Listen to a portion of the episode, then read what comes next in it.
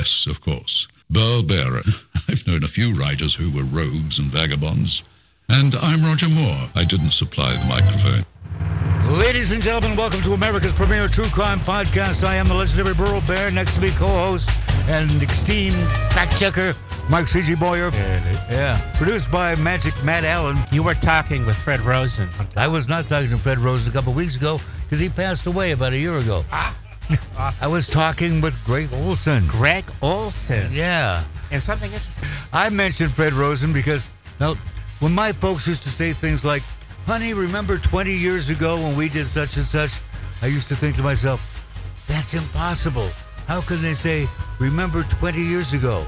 Well, now I'm old enough to say, you know, it was about 20 years ago that I went to the World Mystery Convention, BoucherCon, and it was held, I believe, in Seattle, Washington, which made it very convenient.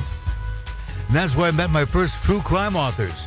And the authors I met were Fred Rosen, and that's when Fred had hair, a whole head full of hair. And he, he write true crime for a while, and it all falls out from stress. And the other guy I met was Gary C. King. Now, uh, Fred had just come out with Lobster Boy, but I met Gary C. King, and I remember distinctly, I think I maybe mentioned this on the show before. We're riding in a bus from uh, one point in the conference to another. He's sitting behind me, I happened to mention that I was going to be doing a serious true crime book for Kensington Publishing Uh-huh. about a case in Alaska. And I told him about it. This guy murders his aunt and the two little kids. It's a really horrifying story. He said, Burl, a couple things you got to know about writing true crime. Be prepared to cry a lot because you're going to have to be with the families of these murdered people. It's going to be really stressful and horrifying. And you know what? He was right. He was absolutely right. Uh, gave me some good advice, too, on uh, the whole process of true crime. Well, you were correct. We were talking to uh, Gregg Olsen uh, a couple weeks ago, and uh, we were talking about Gary uh, King, and he said, well, "Where where is he?" I just been a bit on the air, maybe just you know during the break or whatever. And uh, both of us had tried to get a hold of Gary in the last year or so, and uh, we just weren't having any luck. His, his website was down, his blog was down. Uh, hadn't heard from him, and uh, even when he was on our show, which was uh, about three years ago, I guess, uh, he seemed reticent to do it. He says, "I don't do that anymore. I don't. I don't do publicity anymore." And I said, "Oh, come on, Gary. It's me, Burl." He goes, "Yeah, you're right. Okay, I'll do it." Didn't have to twist his arm too much because we go back a long way. And I think that was the last uh, radio interview the guy did. Turns out I found out from David Lohr, who's also been on the show. He sent me Gary C. King's obituary. Oh. Gary C. King died in 2019, and we didn't know about it. All his other true crime buddies are going, "Where is he? I can't find him." Oh well, that answers that question. Uh, I used to call him the king of true crime, which I thought was amusing because we all agreed that Jack Olsen was the true king of true crime, but Gary C. King had the name. We suggested maybe I could be the queen of true crime, but that didn't sound too good. Uh, he was a freelance author, lecturer. He had published more than 400 articles in true crime magazines in the U.S., Canada, UK. Also, the author of uh, many true crime books, including Bloodlust, Portrait of a Serial Killer, Driven to Kill, Web of Deceit, Blind Rage, Savage Vengeance, with uh, Don Lasseter, who's been on the show also. An Early Grave, Texas 7, Murder in Hollywood, Angel of Death, Stolen in the Night, Love Lies Murder, An Almost Perfect Murder came out in 2008. Uh, and he was working on a book about Robert Willie Pickton, the Canadian pig farmer turned serial murderer, and that did come out, uh, as did uh, another version of that same book by, uh, uh, what's her name, up in Canada, a book called On the Farm. The very first true crime book I read was by Gary C. King. Which one? I believe it was Bloodlust. Uh, that's not the title. You remember the uh, guy name was Dayton Rogers, Dayton Leroy Rogers. He was known in Portland, Oregon as a respectable businessman, devoted husband and father. But at night, he abducted women, forced them into sadistic bondage games, and those aren't card games, ladies and gentlemen. He thrilled in their pain, terror, and mutilation. His murderous spree was stopped only after, in plain view, he slashed to death his final victim. And when a hunter accidentally stumbled onto the burial grounds of seven other women, Rogers had killed one by one out in the forest. Police realized they were dealing with a serial- killer. Shocking true story, horrifying crimes. As this was my first true crime book I ever read, I was shocked by the murder weapon this man used primarily to kill his victims, his penis.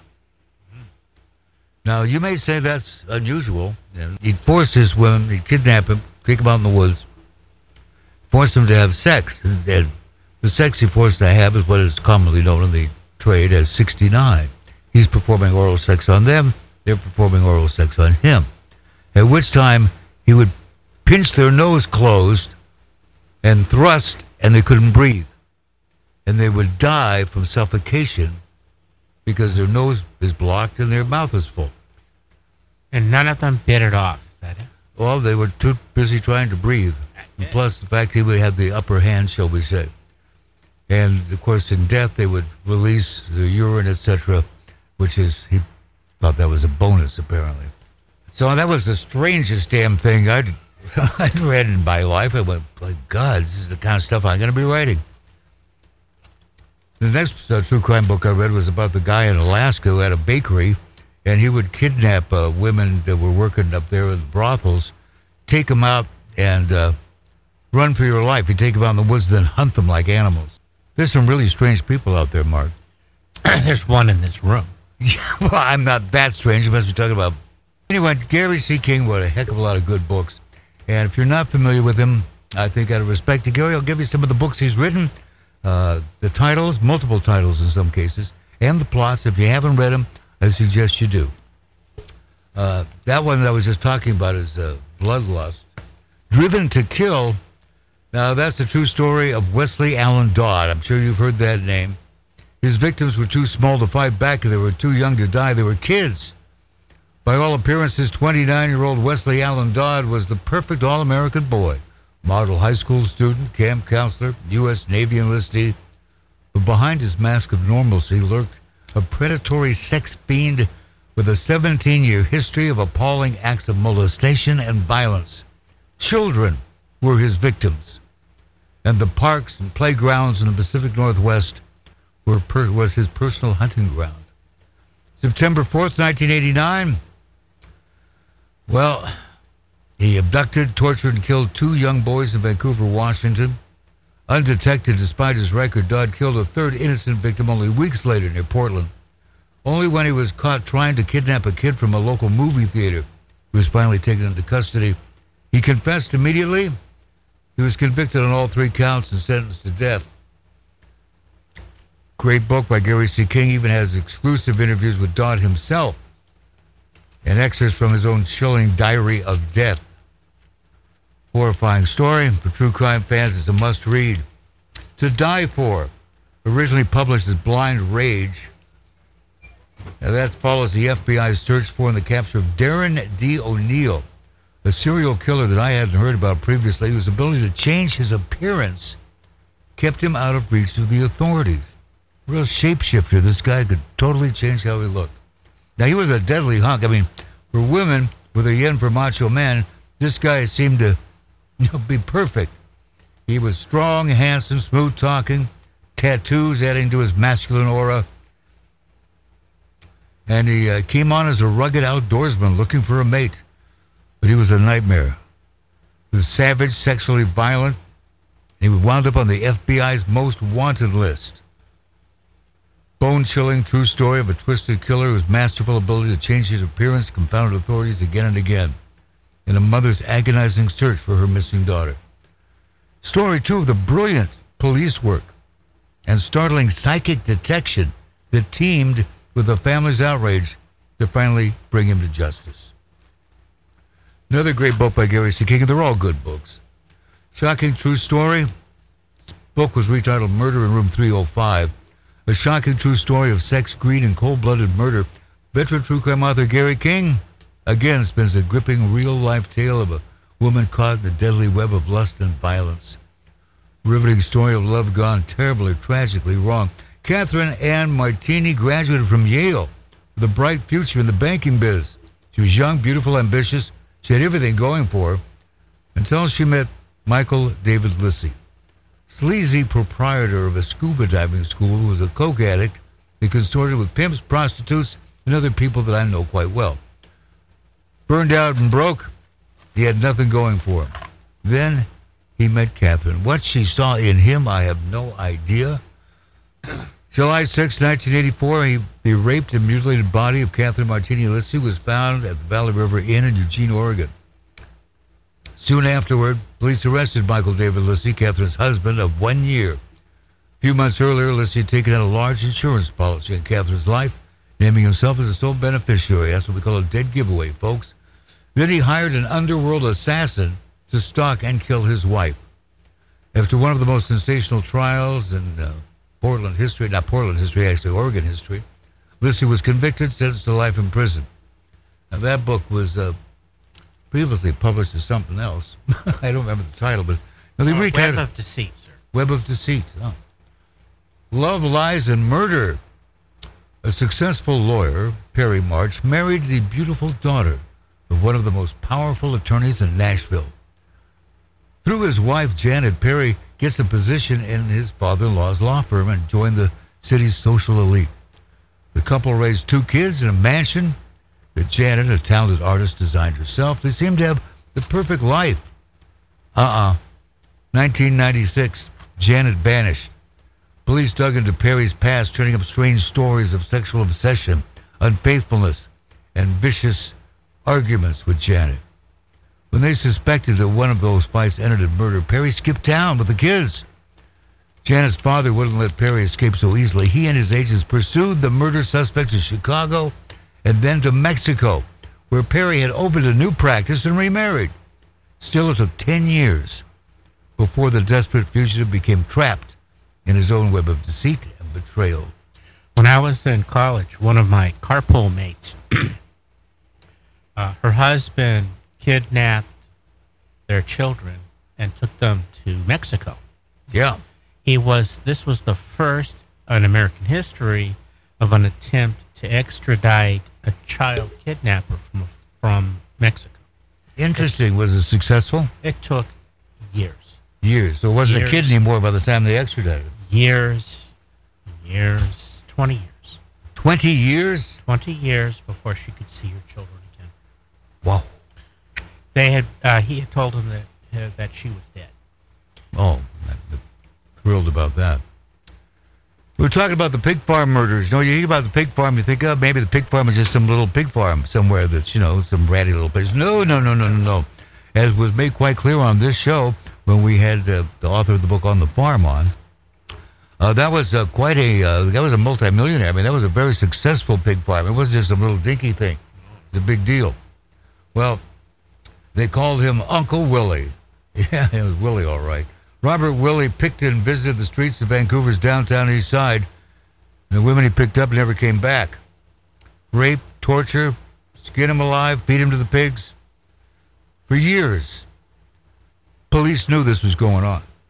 In fact, they even knew about him because women were coming to the cops and saying, hey, listen, Uncle Willie is kidnapping women off the street, taking them up to his pig farm, having sex with them, and then feeding them to the pigs. And the cops went, yeah, okay. Well, from what we understand from uh, our investigation and having people on the show, the cops didn't think they were qualified to investigate the case. Nor did they think that they had sufficient funds. That's right, didn't have enough money, didn't have enough experience. So they just let it slide. And so, I mean, we even brought up experts from the U.S. to help out.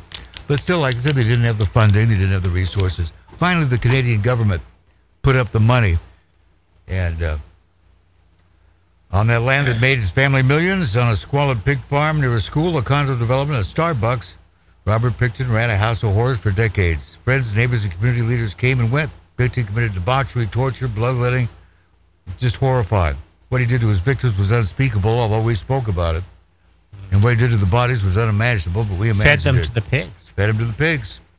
No evidence. I remember there was one one uh, young lady who snuck up to the farm and peeked inside and saw, I think it was her friend's body hanging on a hook. Ran to the police and said, "This is a whole new meaning of hooker." And that was it. And they just still didn't do anything about it. The uh, uh, it was uh, Steve uh, Cameron who wrote uh, On the Farm. Yeah, Stevie Cameron. She was a good guest. She's very famous up in Canada. Stolen in the Night. Ooh, a horrific, grisly true crime account of a child abuser and kidnapper. Of course, by Gary C. King, who we're paying tribute to today.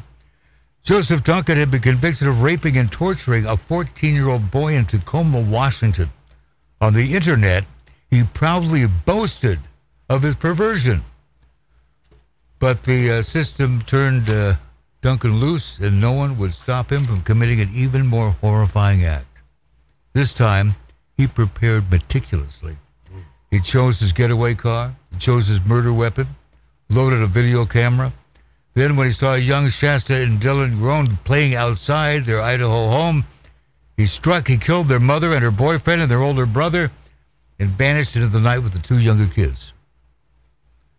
Detectives poured over the bloody murder scene. The FBI scrambled to find the children and the abductor. What a horrifying story. And even when Duncan was finally located, the story was not over yet. Dylan was still missing. And the depth of one man's evil was still coming horribly to light. Whew. Man, I'm glad I didn't write that book. Because when you write these books, you have to really, really get into it, you know, everything about it. It does take an emotional toll. This has low coffee, I'll tell you.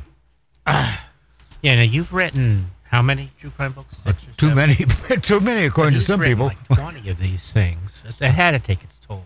Oh, yeah, that, that's, that's why I, I do comedy in, in my spare time. Why I like to do radio, hang out with Magic Matt until he becomes psychotic. And Yeah, I've been here before. Divorce can be violent. Did you know that? Uh, yes, well, it usually is. Darren Mack had it all. A beautiful home in Reno, Nevada, lovely wife, three kids, million dollar business. Sounds like everything's fine to me. Then his wife, Charla, filed for divorce, winning a large settlement in a heated courtroom battle. According to friends, Mack was angry.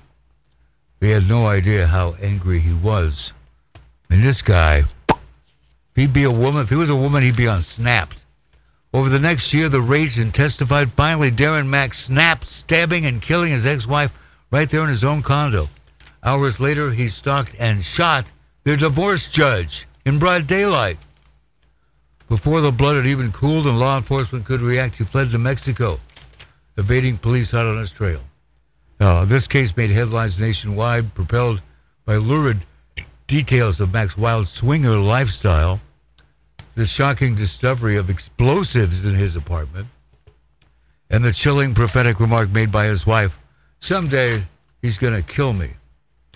Catching him was the hardest part. And that's another guy goes off to Mexico.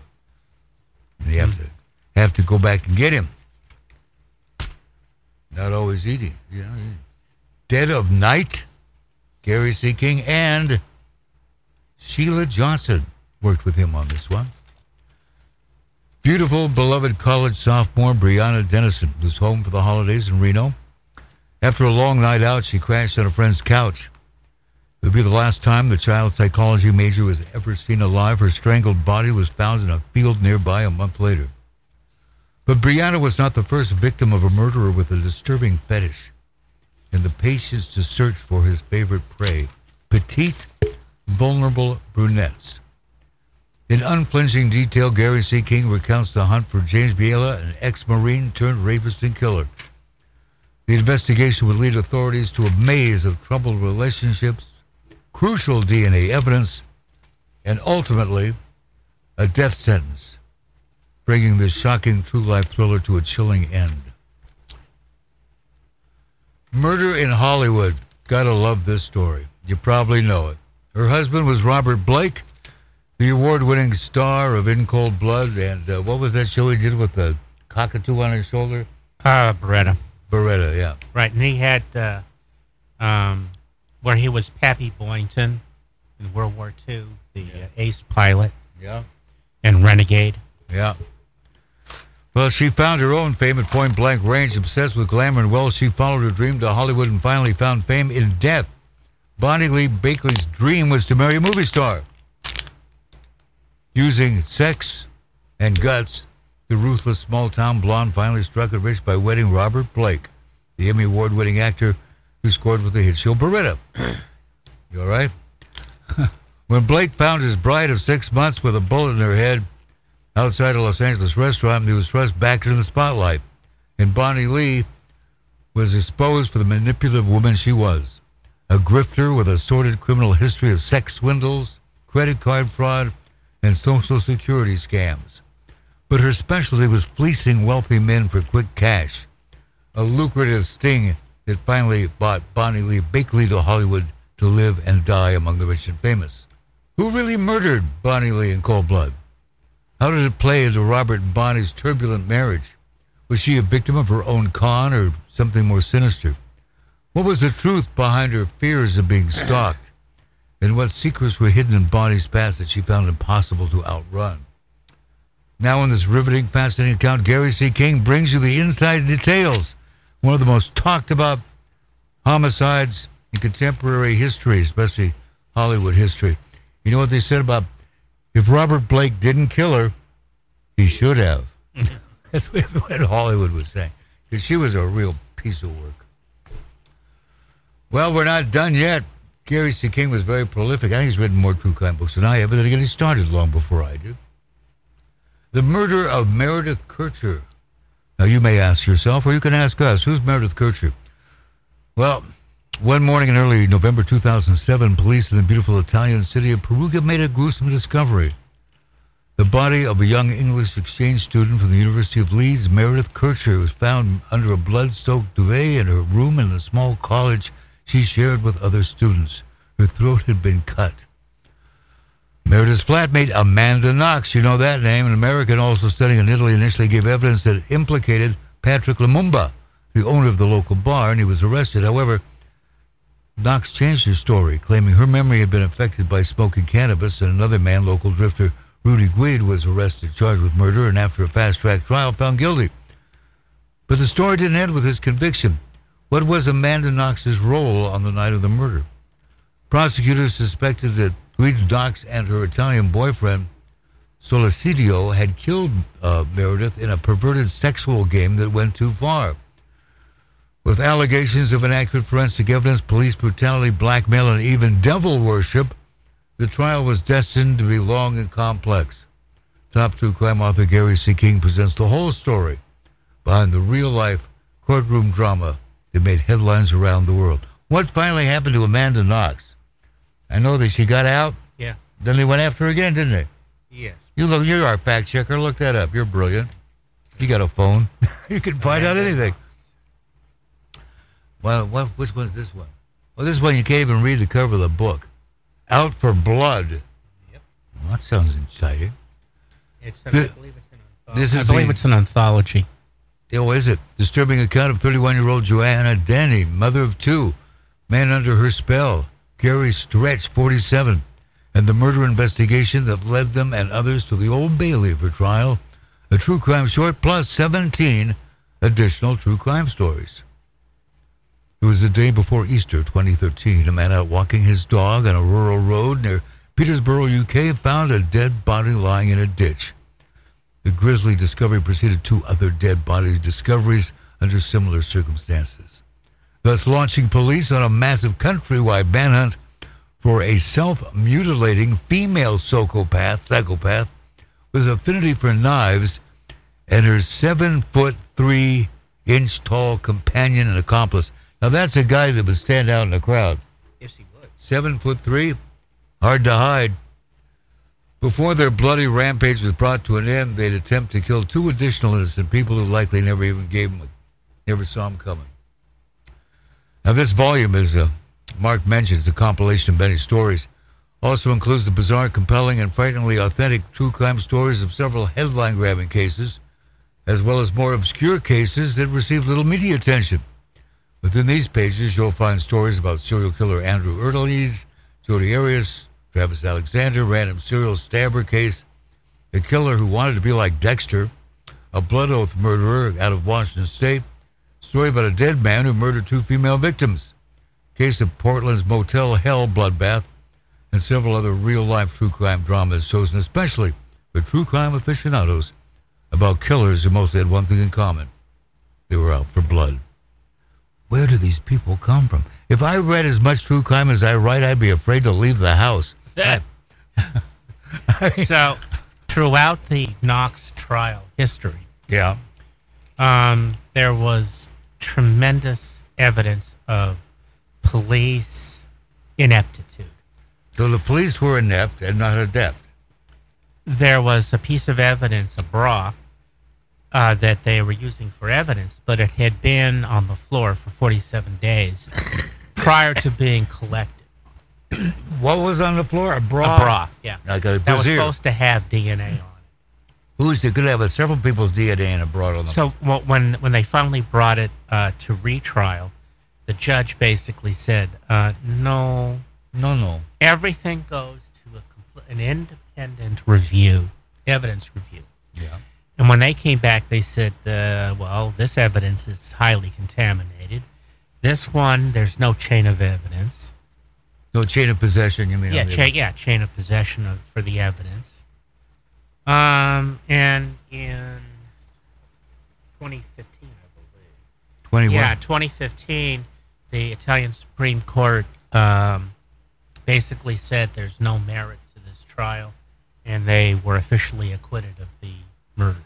So if she had anything to do with it, she got away with it. If she didn't have anything to do If, with it, if that's the case. yeah. if that's the case, but we'll presume innocence. There's some countries, I'm not sure which ones are, that presume guilt. Now, Americans often forget. Well, that would most likely be either a Catholic or predominantly Jewish location where guilt is the rule. guilt is, I know in Israel, I don't think they have a presumed guilt. Um, there's an old saying that uh, the Jews invented guilt and the Catholics perfected it.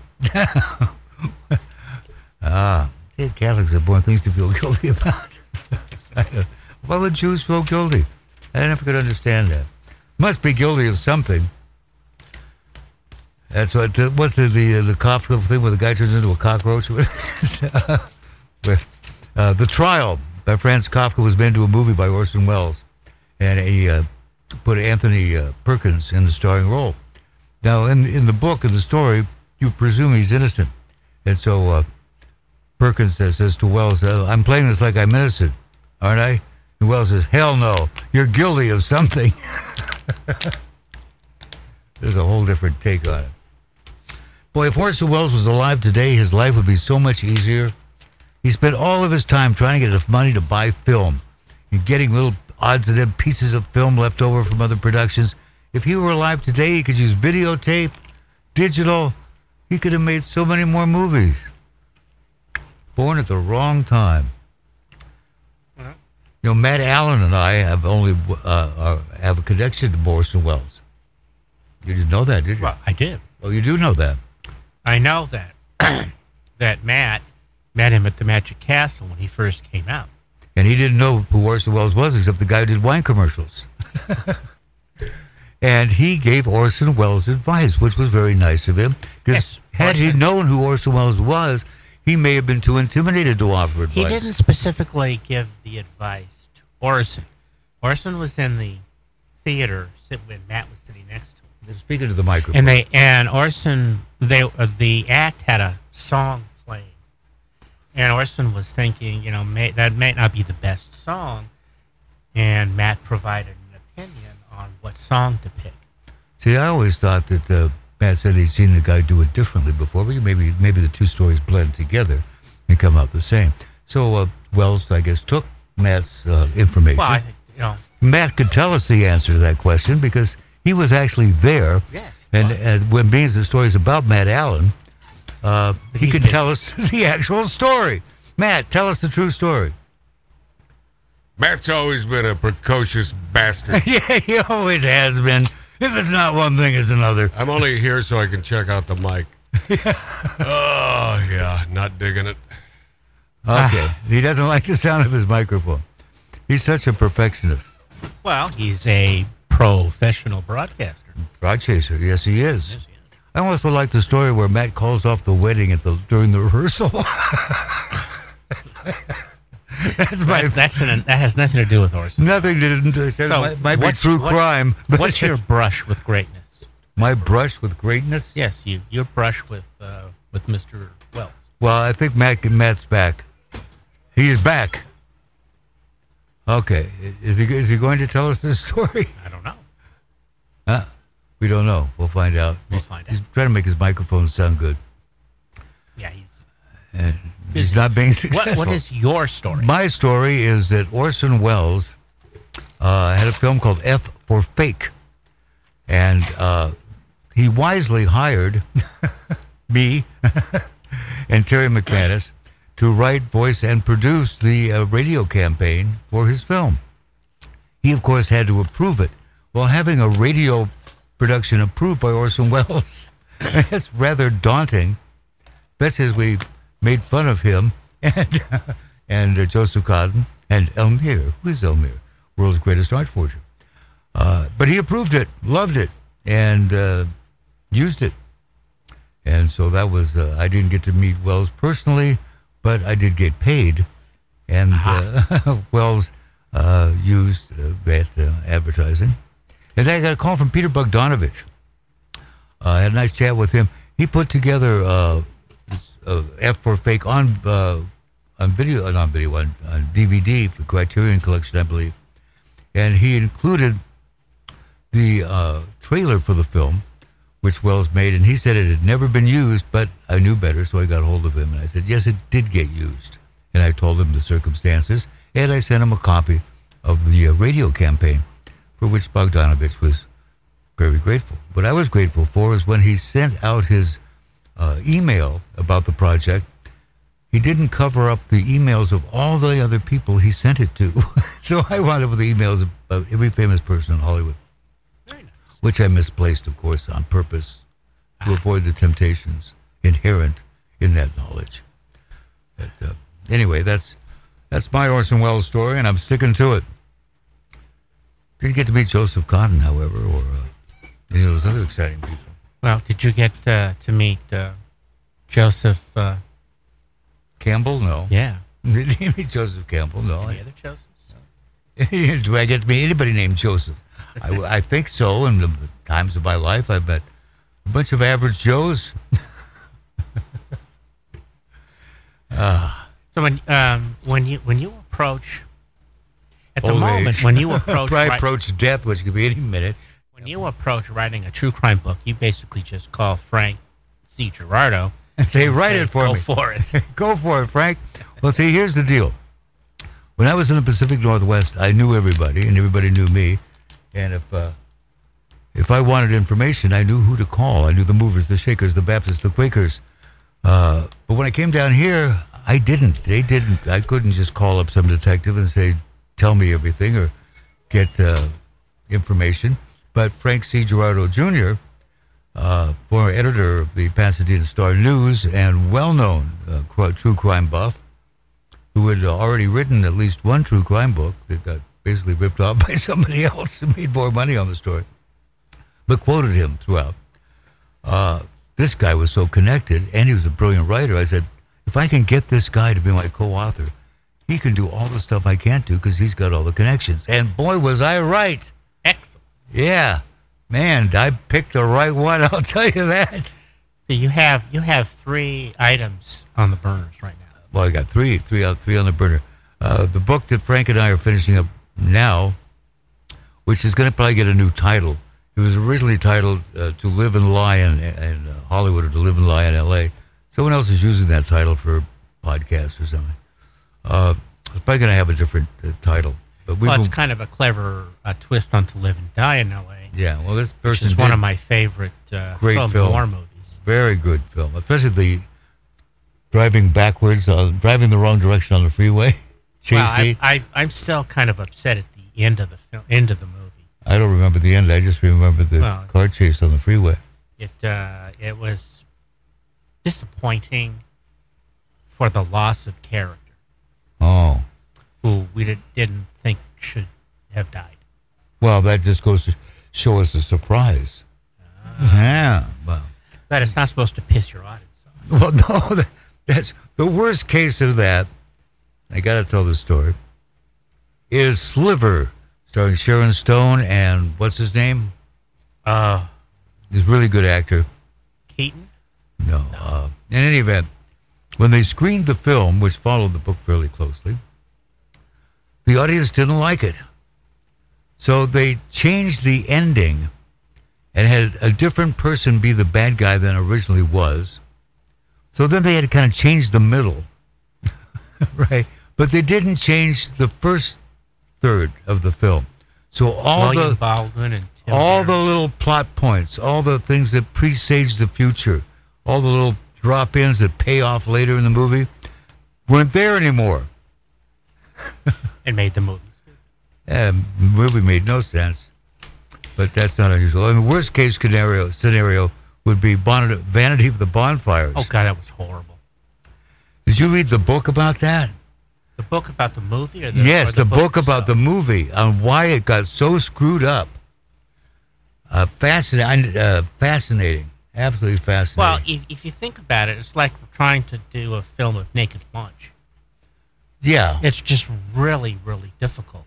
Um, I was so impressed with the Coen Brothers when they did No Country for Old Men, yeah. which was even, which is just as difficult to bring to the screen. No, I never read the book. Is there a book on it? Yes, the book was tremendous.